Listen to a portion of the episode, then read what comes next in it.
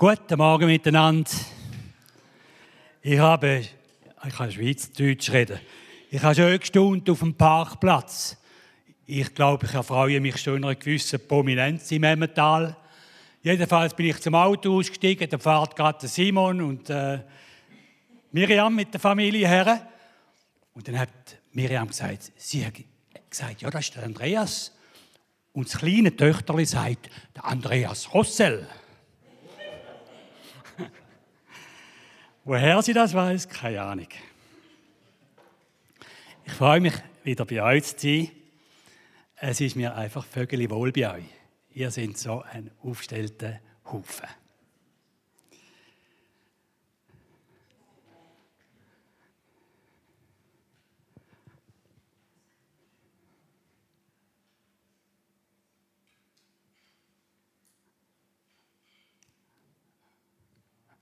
Jetzt kommt's. Okay, ich bin ja da im Zusammenhang mit AVC und ich stelle AVC und mich kurz ein bisschen vor.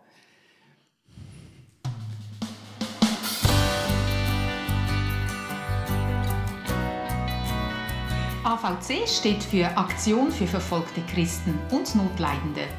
Wir geben verfolgten Christen eine Stimme und helfen ihnen praktisch, mutig, entschlossen und wirksam. Wir helfen Notleidenden und leisten bedürfnisorientierte Hilfe, schnell, unbürokratisch und effektiv. Und wir verbreiten die christliche Botschaft, engagiert, respektvoll und mit Herz. In unseren Projekten gehen diese drei Schwerpunkte Hand in Hand. Zusammen mit unseren lokalen Partnern leisten wir geistliche und humanitäre Pionierarbeit, sehr oft in schwierigen Umständen in Verfolgungsländern und mitten in Krisen- und Kriegsgebieten. So hat AVC Schweiz beispielsweise in den letzten 30 Jahren Katastrophenhilfe für 200.000 Familien geleistet. Das ergibt eine Menschenkette von Basel bis Rom. Wir haben über drei Millionen Bibeln verteilt, eine Bücherwand von 40 Kilometer Länge. Und wir haben 14.000 Tonnen Hilfsgüter zu Menschen in benachteiligten Ländern gebracht. 1000 Sattelschlepper voller Liebe. Und, und, und.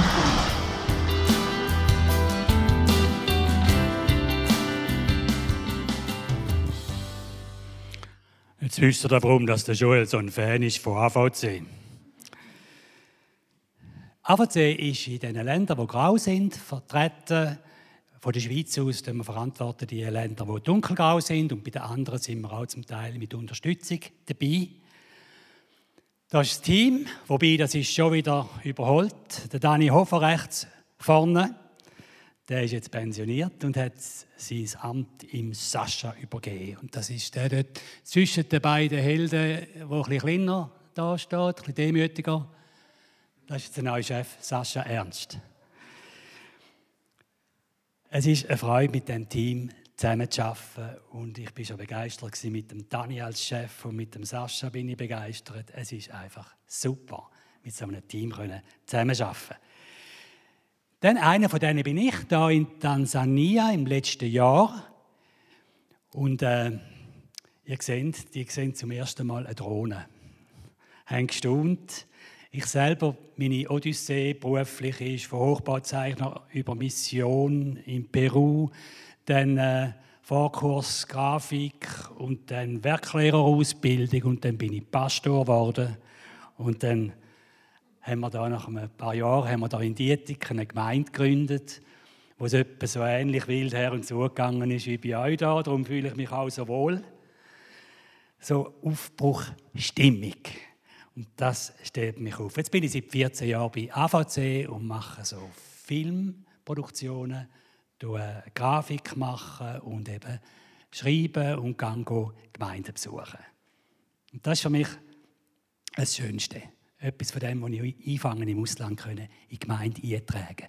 Und wir können viel lernen von den Christen, die unter schwierigeren Umständen ihren Glauben leben. Was hat das mit dir zu tun, AVC? Du kannst auf YouTube kannst du gehen, Film schauen oder auch auf der Webseite. Unter diesen Projektländern hat überall haben wir Film drin. Dann der Report, der kommt alle zwei Monate raus. Highlights ist Jahresbericht mit Rosinli vom letzten Jahr und Gebet explosiv. Ist eine Möglichkeit, wir dir gerne jeden Montag hast du ein Mail auf deinem Laptop, wenn du dich einschreibst in die Liste. Hat es schon eine Lektion gegeben. Schreib dich ein dort für das, weil am Montagmorgen aufstehen ist ja einmal nicht so erbauend, oder? Auch wenn du dann so einen Impuls bekommst via Mail, wo du dann weißt, für was beten, dann ist das ein ganz anderer Wochenanfang. Also schreib dich ein, rechte Spalte ankreuzchen für Gebet explosiv, linke Spalte ist, du kommst dann alle zwei Monate den Report über. Da ist die Liste. Und, jetzt mache ich noch Werbung für das Büchlein Gott sei Dank. Das ist eine Kreation, die wir herausgegeben haben im Zusammenhang mit dem Leiterwechsel von Daniel zum Sascha. Und ich habe gestaunt, auch wieder auf dem Parkplatz. Die beiden Buben von dieser Familie, die haben total gefähnet von diesem Buch und wisst ihr warum? Weil in einem Beitrag, den ich drinnen habe, kommt der Lucky Luke vor. Und die haben das mit Begeisterung gelesen, obwohl sie wahrscheinlich kaum angefangen haben zu lesen. Nehmt das Buch mit, es hat hinten eine Beig. Und wenn es nicht langt, dann können wir euch gerne noch nachschicken. Und wenn du finanziell etwas beitragen willst, nehmen wir es natürlich gern entgegen. Ein Schärflein von der Witwe bis hin zum ganzen Konto. Frage. Als Gastredner ist es manchmal schwierig, wenn man in eine Gemeinde kommt und überhaupt nicht weiß, wo die Leute dran sind. Die Frage ist, wer sitzt vor mir? Sind das so abgeklärte, Hyperheilige, die schon am Punkt der Vollkommenheit angekommen sind, wo die Predigt ja gar nichts mehr nützt? Oder sind es solche, die, die ziemlich am Anfang stehen und darum machen wir jetzt eine kleine Standortbestimmung. Auf wer trifft Jakobus 1,4 zu? Diese Standhaftigkeit, also Ausdruck vom Glauben, soll in eurem ganzen Leben ihre Wirkung entfalten, damit ihr in jeder Beziehung zu reifen und tadellosen Christen werdet, denen es an nichts mehr fehlt. Frage, wer von euch ist da angekommen? Abgeklärt. Wenn wir katholisch wären, wärst du ein Kandidat für die Heiligsprecherung. Wer ist schon so weit von euch? Joel, schau mal um. Was ist mit deiner Gemeinde los?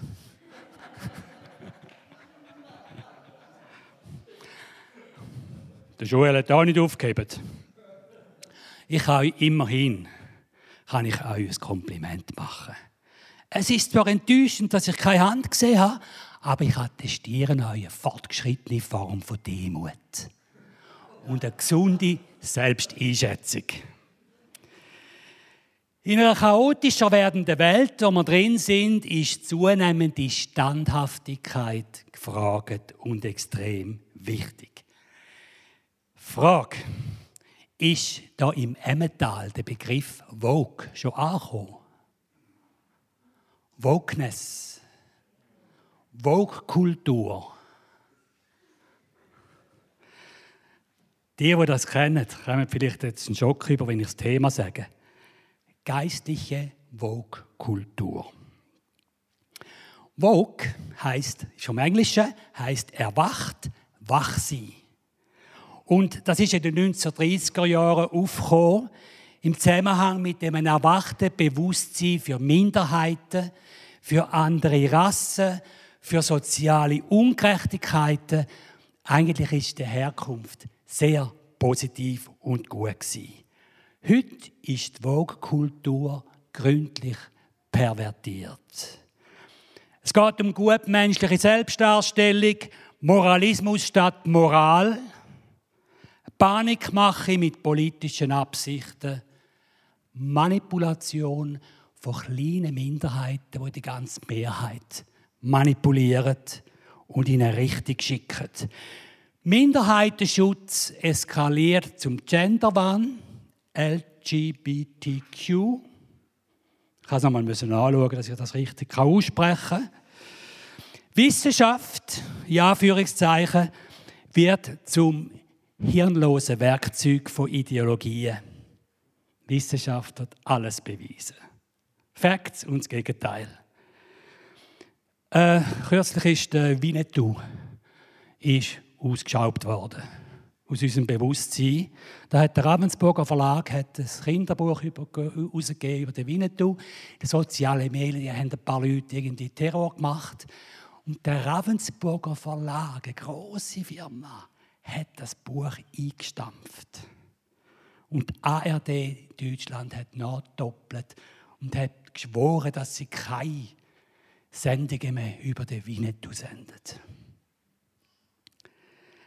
Love Parade war vor ein paar Wochen in Zürich.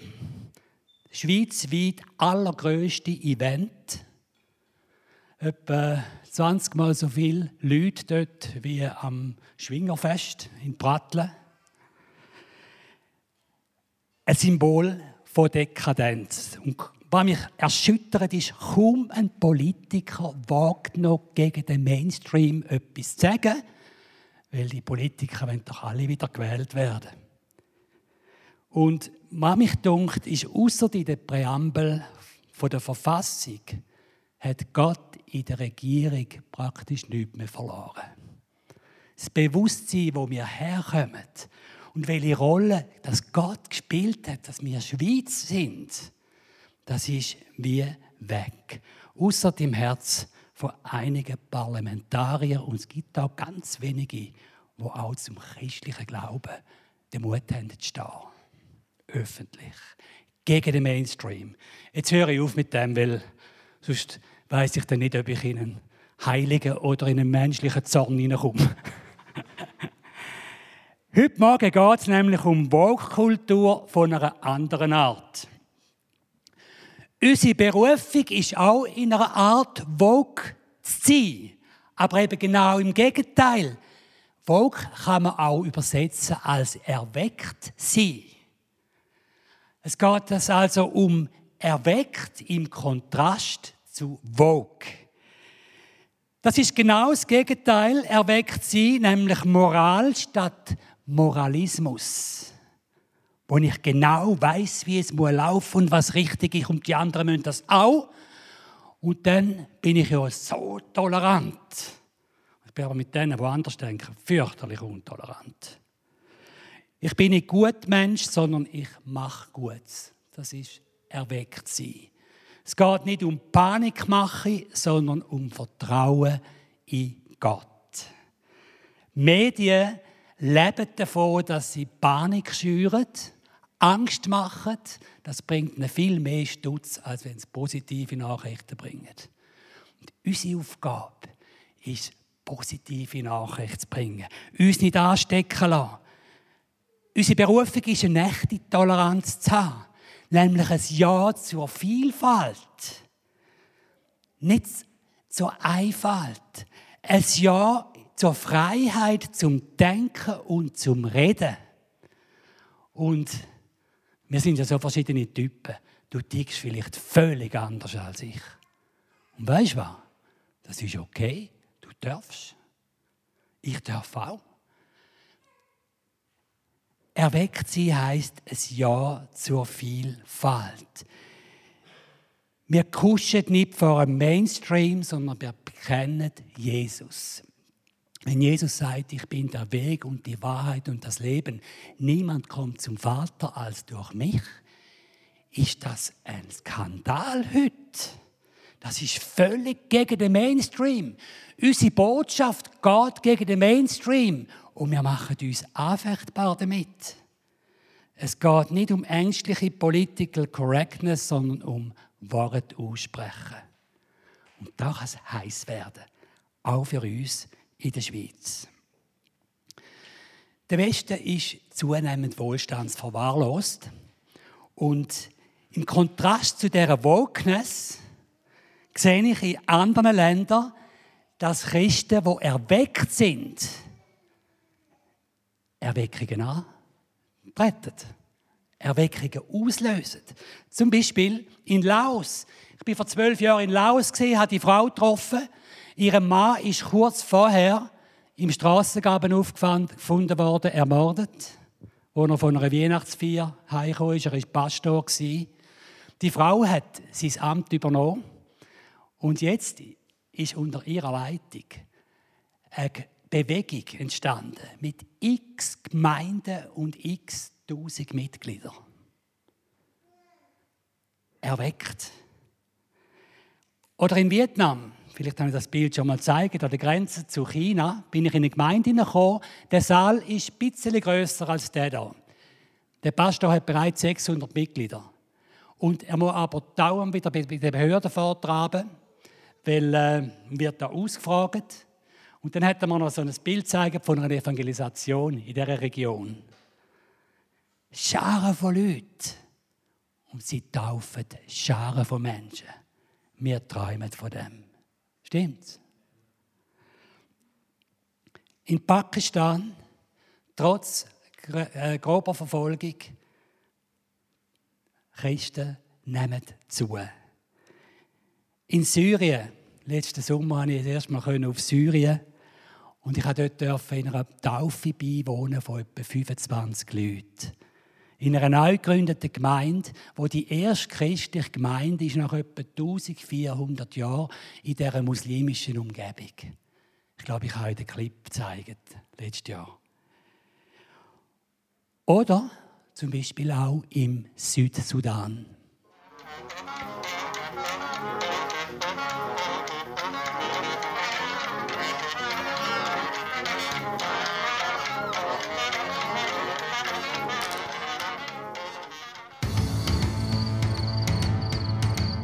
Krieg begann als Kampf um Religionsfreiheit und Unabhängigkeit. Die sudanesische Armee lanciert brutale Luftangriffe auf die Zivilbevölkerung, um das zu verhindern.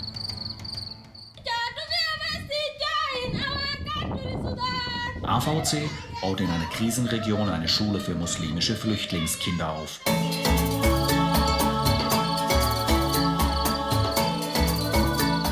In der Regenzeit ist Unterricht aus ersichtlichen Gründen nicht möglich.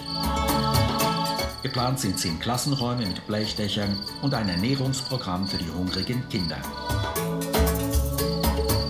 AVC und Partner wollen durch diese Schule die Region erreichen. Muslimische Eltern erlauben bereits 430 Kindern den Besuch, weil sie die positiven Veränderungen beobachten.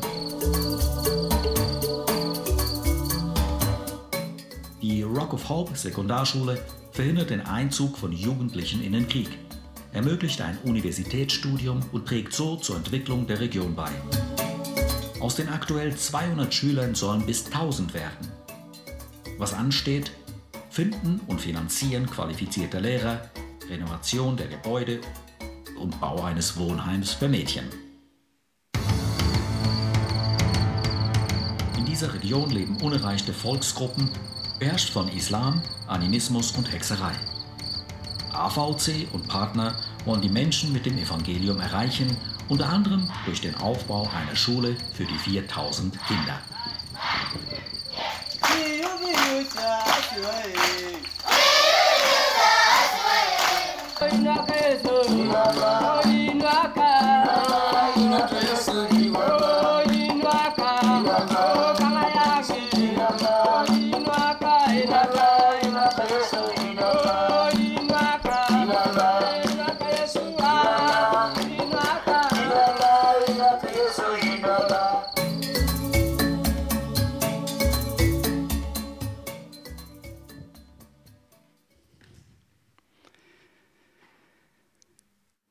Urheber von dem Aufbruch in dieser absoluten Wildnis, wo die Leute noch nichts vom christlichen Glauben gehört haben, ist der Bashir.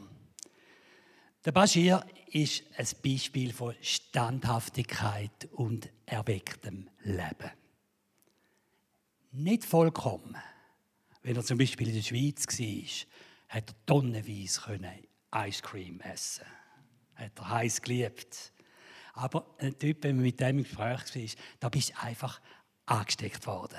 Er ist ausgebrochen aus Armut im Sudan. Seine Familie, da hat 37 Kinder gegeben. ein Vater, vier Frauen, 37 Kinder. Und das steht oft Standard. Und er hat sich geschworen, ich will aus dieser Armut raus. Hat es dann geschafft, in England eine Ausbildung zu machen im Medienbereich. Er hat dann eine Karriere ausgeschlagen von einem US-Hilfswerk mit Verantwortung für einen, für einen Bereich in ganz Afrika. Und er hat sich entschlossen, nein, ich gehe in Sudan, in Südsudan und ich will unerreichte Völker mit dem Evangelium erreichen. Die Frage ist, also der Bashir hat nachher eine wahnsinnige Arbeit aufgezogen. Das ist so ein, ein Mix oder so eine Kumulation von Apostel und Manager. Es ist ganz verrückt, was er alles in dieser kurzen Zeit hat können aufbauen Die Frage ist, wie ist er dort hergekommen, wo er hergekommen ist? Und die Frage ist ja auch, wie entfaltet mir unseren Glauben? Es geht mal zum Vogue versus erweckt werden. Es geht darum, dass wir erweckt werden. Aber wie passiert das?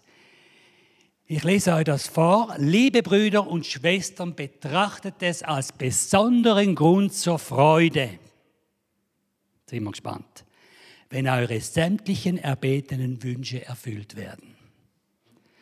Wenn eure Problemberge per Fingerschnipp versetzt werden. Wenn eure Ehepartner ihre Macken endlich erkennen und mich jeden Tag nur noch glücklich machen.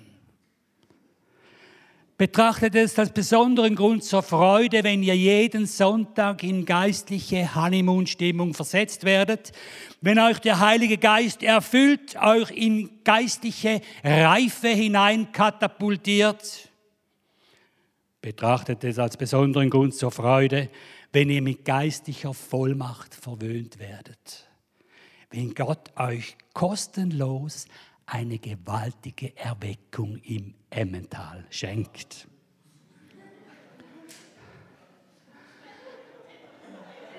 Er sagt Halleluja, aber eigentlich müsste er mich bereits zu dieser Kirche rausschmeißen, oder?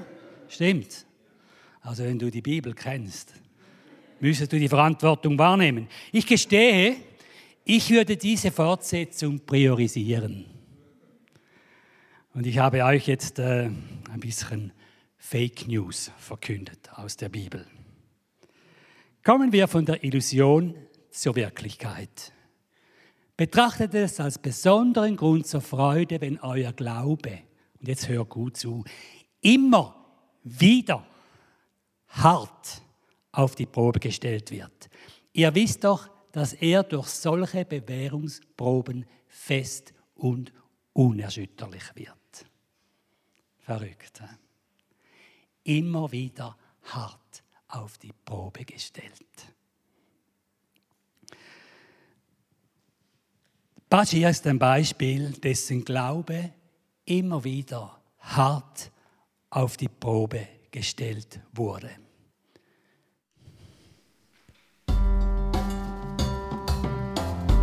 It happened that on the 7th es geschah am 7. Januar 2013. Der Sicherheitsdienst durchsuchte unsere Schule und fand unsere Bibeln.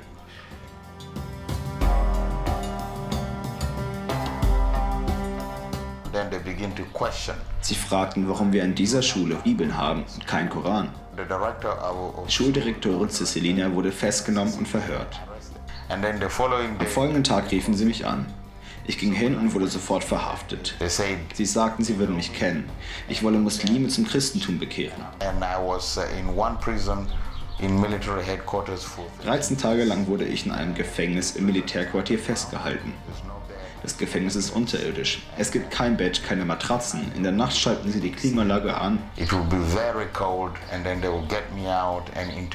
Es war sehr kalt. Dann holten sie mich heraus und verhörten mich immer wieder. Waren sie mit den Antworten nicht zufrieden, schlugen sie mich wieder und wieder, Tag und Nacht. In mir herrschte Angst und Verwirrung. Ich wusste einfach nicht, was als nächstes passieren würde. Tag für Tag ging das so weiter. Dann drohten sie, mein Leben zu beenden, wenn ich nicht zum Islam zurückkehre. Der Islam sei eine Religion des Friedens und der Liebe. Als ich meine Sicht von Gott darlegte, rastete einer aus, packte mich am Nacken und schlug meinen Kopf so oft gegen die Wand, bis mir schwarz vor Augen wurde.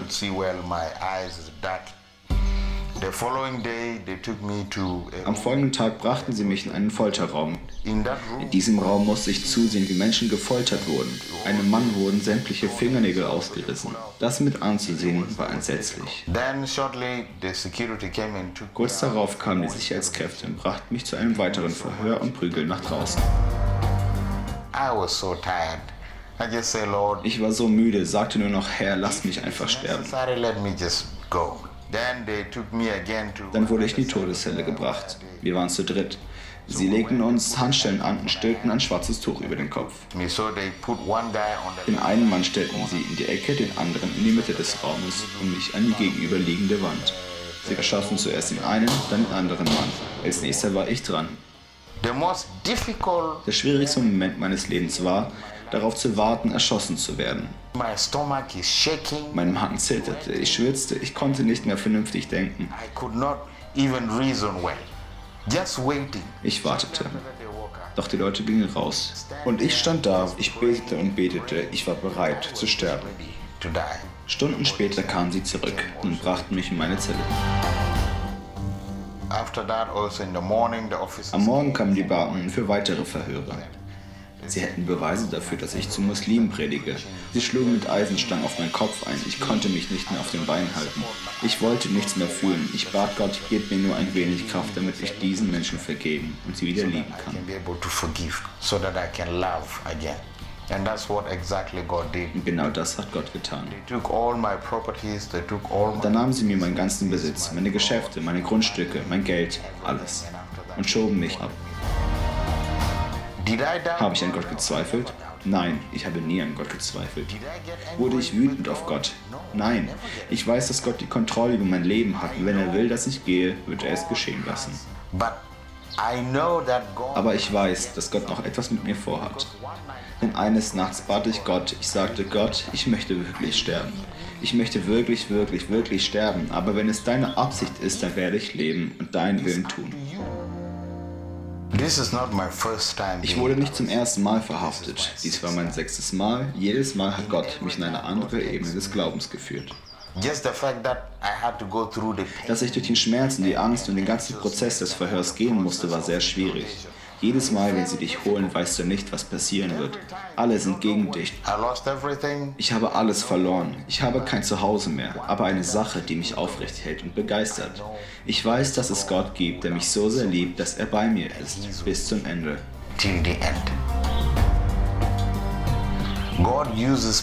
Gott benutzt Verfolgung, um die Kirche aufzuwecken, um die Kirchen zu erschüttern. Die Kirche sollte nicht schlafen, sie sollte wissen, dass jeden Tag Menschen wegen ihres Glaubens an Jesus leiden. Aus diesem Grund muss die Kirche beten. Schließlich lautet meine Botschaft, lasst uns alles tun, um alle Menschen auf der Erde mit dem Evangelium von Jesus Christus zu erreichen.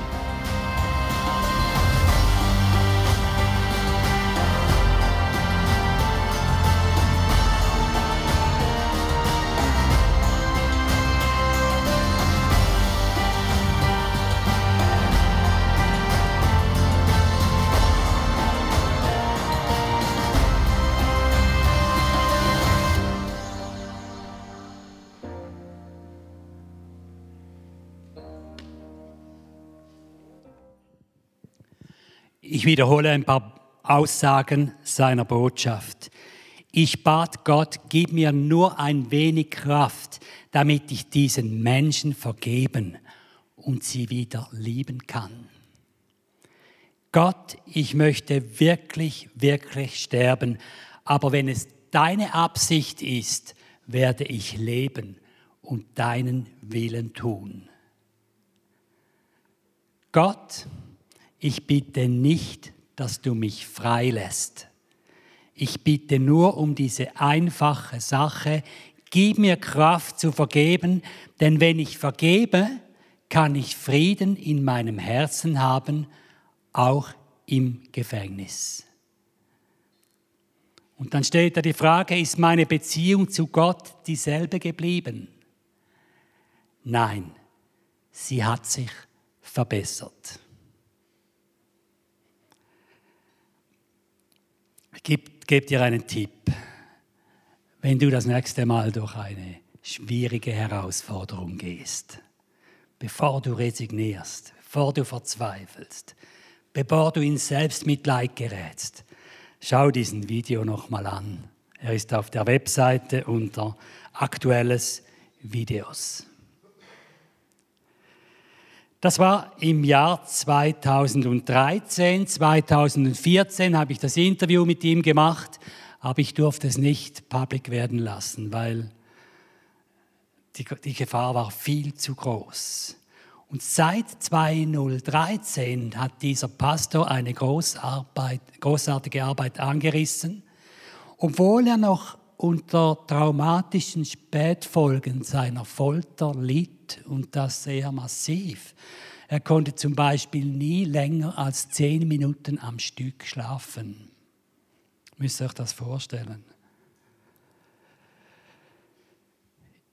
Im April 2022 ist der 42-Jährige gestorben, wahrscheinlich an den Spätfolgen dieser Folter und der Strapazen, die er dann auf sich genommen hat, bis in die hintersten Ecken vom Südsudan bis hin zum Sudan. Ich zeige euch einen Clip aus Indien, der ist von diesem Frühling. Und ich bin relativ hart im Nehmen, aber der Clip hat auch mir die Tränen in die Augen gedrückt. Eine Mutter und ihre Tochter.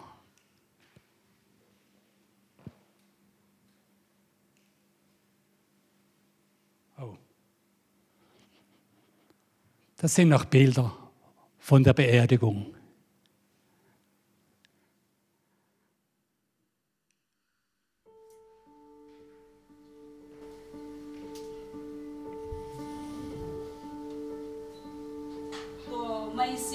Meine Tochter ist Christin geworden. Ich habe sie dafür gehasst. Aber jetzt glaube auch ich von ganzem Herzen an Jesus und ich liebe meine Tochter sehr.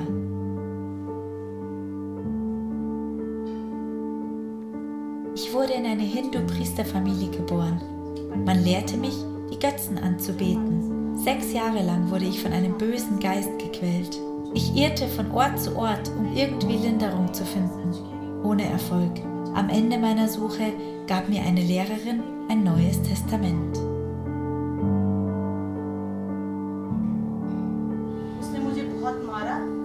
So lange habe ich die Hindu-Götter angefleht und es ist nichts passiert. Aber als ich dieses kleine Buch mit mir nach Hause brachte, veränderte sich alles. Da ist Kraft drin. Der böse Geist verließ mich komplett. Ich fühlte so viel Freude und Frieden, aber von diesem Tag an wurde ich zu Hause verfolgt.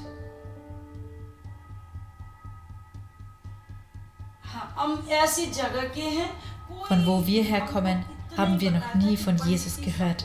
Wir wussten nur, dass wir Priester sind, der höchsten Kaste angehören und ganz besonders sind. Als ich dann herausfand, dass Savita in eine Kirche geht, habe ich sie daheim abgepasst und sie richtig schlimm verprügelt. Ich schlug sie und riss ihr die Haare aus, bis sie blutete.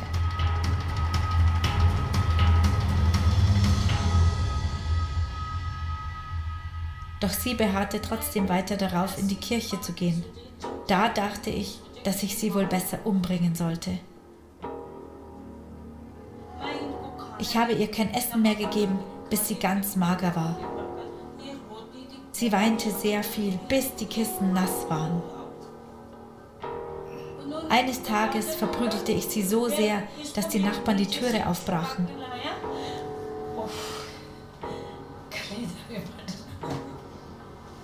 Alle stürzten sich auf mich und hielten mich zurück. Nur so wurde meine Tochter gerettet.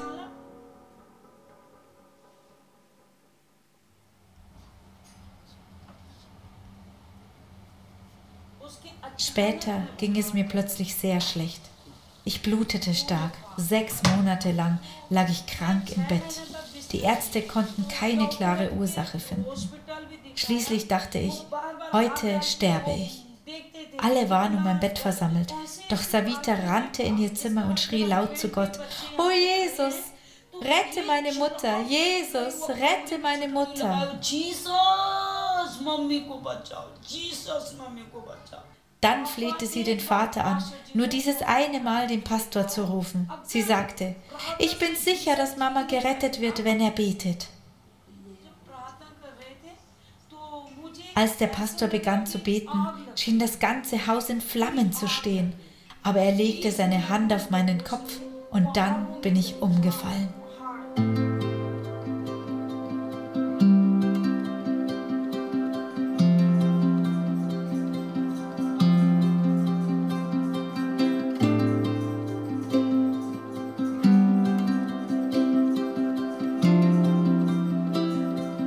Als ich wieder zu mir kam, fühlte ich mich sehr viel besser und hatte so viel Kraft in meinem Körper.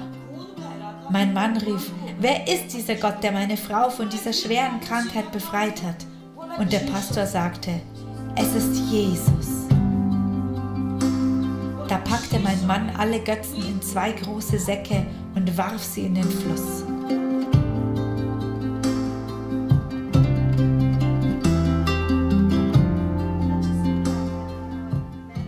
Begann meine Mutter mit großem Eifer dem Herrn zu dienen und mit vielen Leuten über Jesus zu sprechen.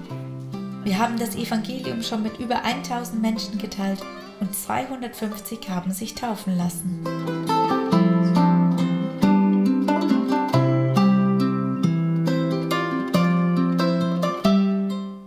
Ich danke dir von Herzen. Durch dich kam dieses große Geschenk von Jesus in unser Leben.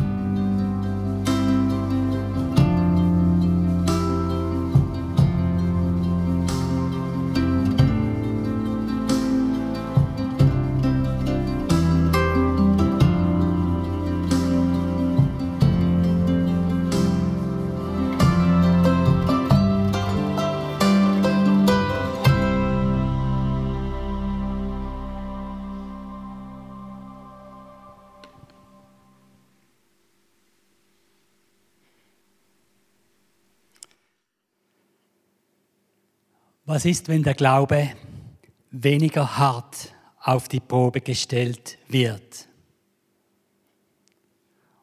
Oder dass wir es vermeiden können, dass er überhaupt auf die Probe gestellt wird.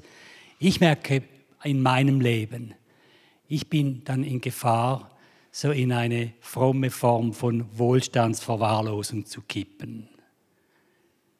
Ich bin vielseitig begabt, gesund, versichert, erfüllt, ein Machertyp. Ich gerate immer wieder in Gefahr, es zu meinen, ich schaffe es ohne Gott. Gott ist so nebenbei auch. Die Gefahr ist immer wieder da. Oder die Versuchung, unzufrieden zu werden, wenn es nicht so läuft, wie du dir vorstellst. Daheim, in der Beziehung, in der Gemeinde. Fromme Formen von Wohlstandsverwahrlosung. Oder so eine Einfall, dass du meinst, ich weiß, wo es lang geht. Fromme Form von Wohlstandsverwahrlosung. Oder heute ist der Trend, sich ins Privatleben zurückzuziehen als Christen. Gemeinde ist nicht nötig, ich kann ja Predigt per Livestream konsumieren und habe erst noch viel mehr Auswahl als in der Gemeinde. Das grassiert mächtig. Oder viel fromme Wohlstandsverwahrlosung ist auch durch die Corona-Zeit, durch die Gemeinden gegeistert. Konflikte. Einfach Bewährungsproben, die wir standhaft hätten ertragen sollen, dass die einen so dicken, die anderen so dicken. Aber nein, in vielen Gemeinden hat es viele Probleme gegeben. Heute ist eine zunehmende Krisenstimmung. Die Medien schüren Angst und die Vogue-Kultur nimmt, nimmt zunehmend überhand. Und das betrifft uns Christen auch. Die wollen bestimmen, wie wir zu denken haben. Persönlich. Wer ist von euch Lehrer oder Lehrerin? Okay. In den Schulen werden ja schon bereits Experimente gemacht, also im, Raum Zürich, dass mal ein Tag ein, die Buben Mädchenkleider tragen und die Mädchen Bubenkleider. Die WHO ist an einer Broschüre dran, eine Aufklärungsbroschüre, wo das ganze Genderschrott in die Schulen hinein platziert werden soll. Schon die Kleinen, schon in der Primarschule sollen mit diesen Zeugs konfrontiert werden. Ich meine, das ist ein Verbrechen. Kinder, die ja unsicher sind, sich am Suchen sind, oder auch Teenager, die völlig verunsichert sind. Und dann kommt dieser das nicht, Schrott in ihr Leben hinein, werden erst recht noch verunsichert. Und frage einen Lehrer, was passiert, wenn du dich dagegen stellst? Glücklicherweise, dann in diesem Fall gibt es ja Lehrermangel in der Schweiz, oder?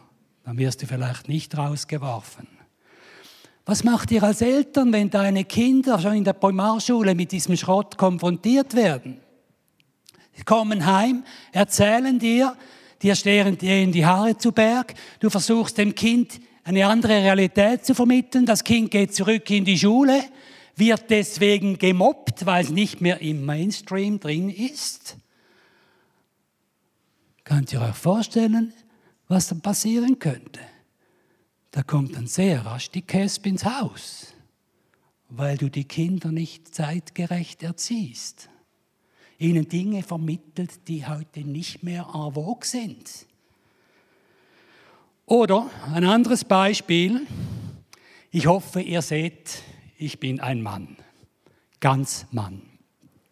Bin zwar kein Emmentaler Schwingertyp, aber ganz Mann. Und jetzt habe ich irgendwelche Zweifel und dann nehme ich 70 Franken und das ist in der Schweiz jetzt möglich, gehe auf Standesamt und lasse mich in eine Frau umwandeln. Wenigstens auf dem Papier. Ich heiße fortan Andrea. Und dann verliebe ich mich in Peter und wir kommen zu Joel und sagen, hey, wir wollen heiraten. Wir haben ja vor kurzem da Ehe für alle eingeführt, oder? Aber das betrifft das Thema ja nicht mal, weil ich bin ja jetzt eine Frau. Peter ist ein Mann. Was soll's? Und Joel sagt, nein, da mache ich nicht mit. Und ich bin dann beleidigt, verletzt, gehe zum Blick. Es folgt eine Schlagzeile, schweizweit. Und am nächsten Sonntag ist eine Horde von Chaoten vor der Kirche, machen Terror. Ruft der Polizei an, die kommt, versucht da Ordnung zu schaffen und am nächsten Sonntag ist die Horde noch größer. Und ich weiß nicht, wie es im Emmental wäre, aber in Städten wie Zürich oder Bern oder Biel oder wo immer, da würde die Behörde sehr schnell sagen, wir können eure Sicherheit nicht mehr gewährleisten. Ihr solltet es nicht mehr machen, Gottesdienst besuchen. Spüren wir, wie nahe wir solchen Möglichkeiten sind? Marsch fürs Leben, da gab es Terror von Chaoten in Zürich. Am anderen Jahr wurde der Marsch fürs Leben gegen die äh, Abtreibung wurde verboten. Sie konnten die Sicherheit nicht mehr garantieren. Bashir hat gesagt, Gott benutzt Verfolgung, um die Kirche aufzuwecken, um die Kirche zu erschüttern. Was ihm kurz vor dem Tod, ein paar Wochen vorher, besonders erschüttert hat, schlimmer als das meiste andere, ist, dass Pastoren von Kirchen im Südsudan einen Mordanschlag gegen ihn geplant hatten, weil er eben Erfolg hatte und weil er es verweigerte, seine Leute da, die Neubekehrten, in diese verknöcherten Kirchen hineinzuschicken. Dramatisch. Gott benutzt Verfolgung, um die Kirche aufzuwecken, um die Kirchen zu erschüttern. Wir sind aufgefordert, erweckt zu werden und erweckt zu leben. Diese Standhaftigkeit soll in eurem ganzen Leben ihre Wirkung entfalten, damit ihr in jeder Beziehung zu reifen und tadellosen Christen werdet, denen es an nichts mehr fehlt. Unsere kriselnde Gesellschaft braucht erweckte Christen. Christen, die aus der Komfortzone raustreten, sich den Herausforderungen stellen, die eben uns weiterbringen, stärker machen, die verdrängte Themen ansprechen, angefangen in der Ehe. Wie gern verdrängen wir doch Themen in der Ehe, die nicht so komfortabel sind. Stimmt's? Und dann arrangiert man sich einigermaßen um das Ding herum, statt dass wir klar und offen Dinge ansprechen und klären. Oder auch in der Gemeinde Unsere Gesellschaft braucht Menschen, die mutig gegen den Strom zu schwimmen wagen. Solche, die in Krisenzeiten standhaft und reif werden. Gemeinden, die krisenfest sind und Menschen, die in Krisen immer wieder nach Gott fragen, aufnehmen können. In der Ukraine haben sie Krise. Es kommen Tausende zum Glauben. Wir arbeiten mit einem Pastor von Moldawien zusammen. Die haben viel Kontakt in die Ukraine hinein. Auch er selbst in seiner Kirche, die ist gestopft voll. Und Menschen kommen zum Glauben in dieser Krise drin. Und die Menschen brauchen Anlaufstellen wo Christen, wo feststehen, wo erweckt sind, wo sie können abholen können. Und nicht Christen, die irgendwie die ganze Zeit so ein bisschen oben durchgeschwebt sind. Wenn wir das machen, dann, dann verstehen wir die Leute ja ihre Probleme ja gar nicht. Wir müssen selber auch durch Schwierigkeiten durch, dass wir Menschen näher kommen können, die in Schwierigkeiten stecken. Und das ist die Herausforderung. Der Jakobus schreibt liebe Brüder und Schwestern, betrachtet es als besonderen Grund zur Freude, wenn euer Glaube immer wieder hart auf die Probe gestellt wird.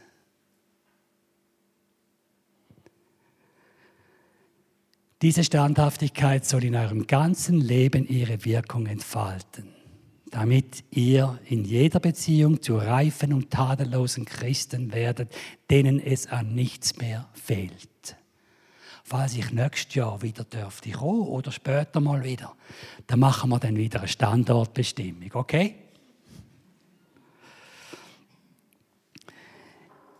Ich zeige euch noch ein Video, das gerade letzte Woche fertig geworden ist. Von Tansania, von der Insel Mafia. Hat aber nichts mit der Mafia in Italien zu tun, sondern das ist ein Pastor, der seit langer Zeit schon auf der Insel Mafia ist. Und er erlebt jetzt nicht so gewaltige, erweckliche Aufbrüche, sondern er kämpft seit Jahrzehnten. Kämpft in dieser Insel, auf dieser Insel und hat es geschafft, sechs Gemeinden zu gründen, wo je etwa zwischen, ich glaube, 20, 25 Glieder haben. Ein Kampf gegen Widerstand, aber auch ein Beispiel von Standhaftigkeit und Treue. 1993 hat mich Gott berufen, auf diese Insel zu gehen.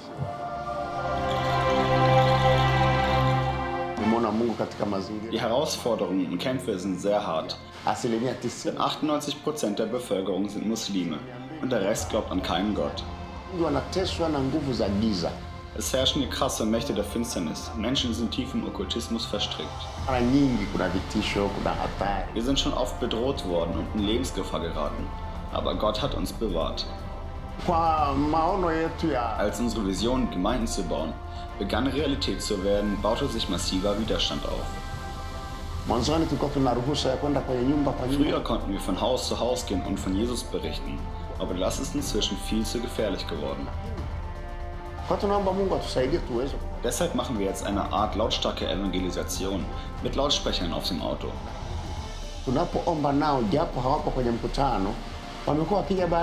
Wir haben die Erfahrung gemacht, Menschen, die nicht zu einem Outreach von uns kommen würden, hören unsere Lautsprecherpredigten. Manche suchen uns danach auf und erzählen, was sie mit Gott erlebt haben, zum Beispiel wie er sie geheilt hat. Die Menschen auf dieser Insel brauchen Gott, doch von ihm zu erzählen ist gefährlich. Wir sind auf Gebet angewiesen. Aber Gott ist mit mir. Bisher haben wir sechs Gemeinden mit je 20 bis 25 Mitgliedern aufgebaut. Und wir wollen mehr, wollen sehen, dass Gott noch offensichtlicher wirkt. An uns selbst und an den Menschen auf dieser Insel.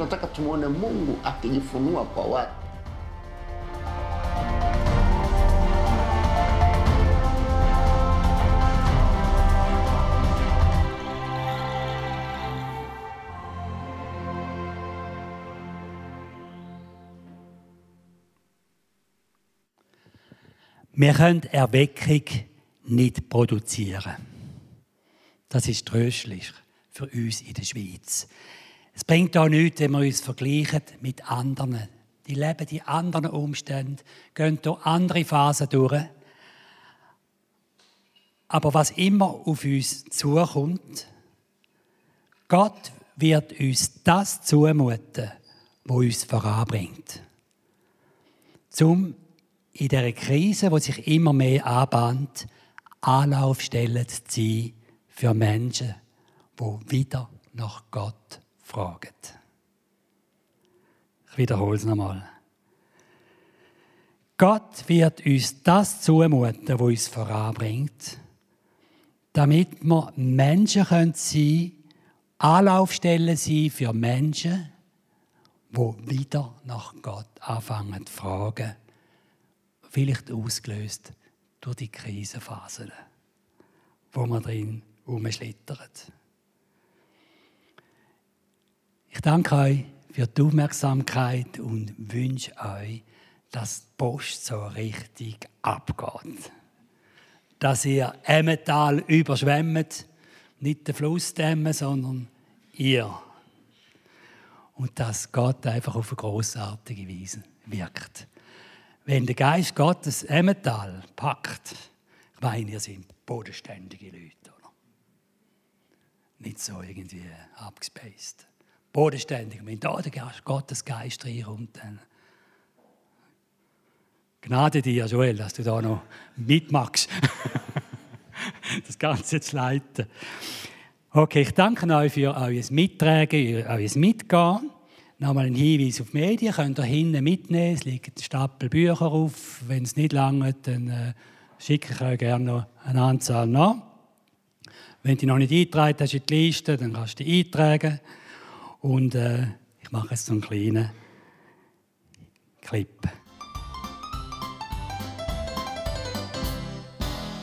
Sei Dank, so heißt das Buch mit über 35 Jahren Sammlungen von abstrusen, skurrilen und lustigen Geschichten, von Krötenschlucken, von KGB-Verfolgungsjagden, von Mitarbeitern vom AVC, wo wir mit der Heidi Klum verwechselt haben, mit grillierten Taranteln und flüchtenden und schreienden Volunteers etc. etc.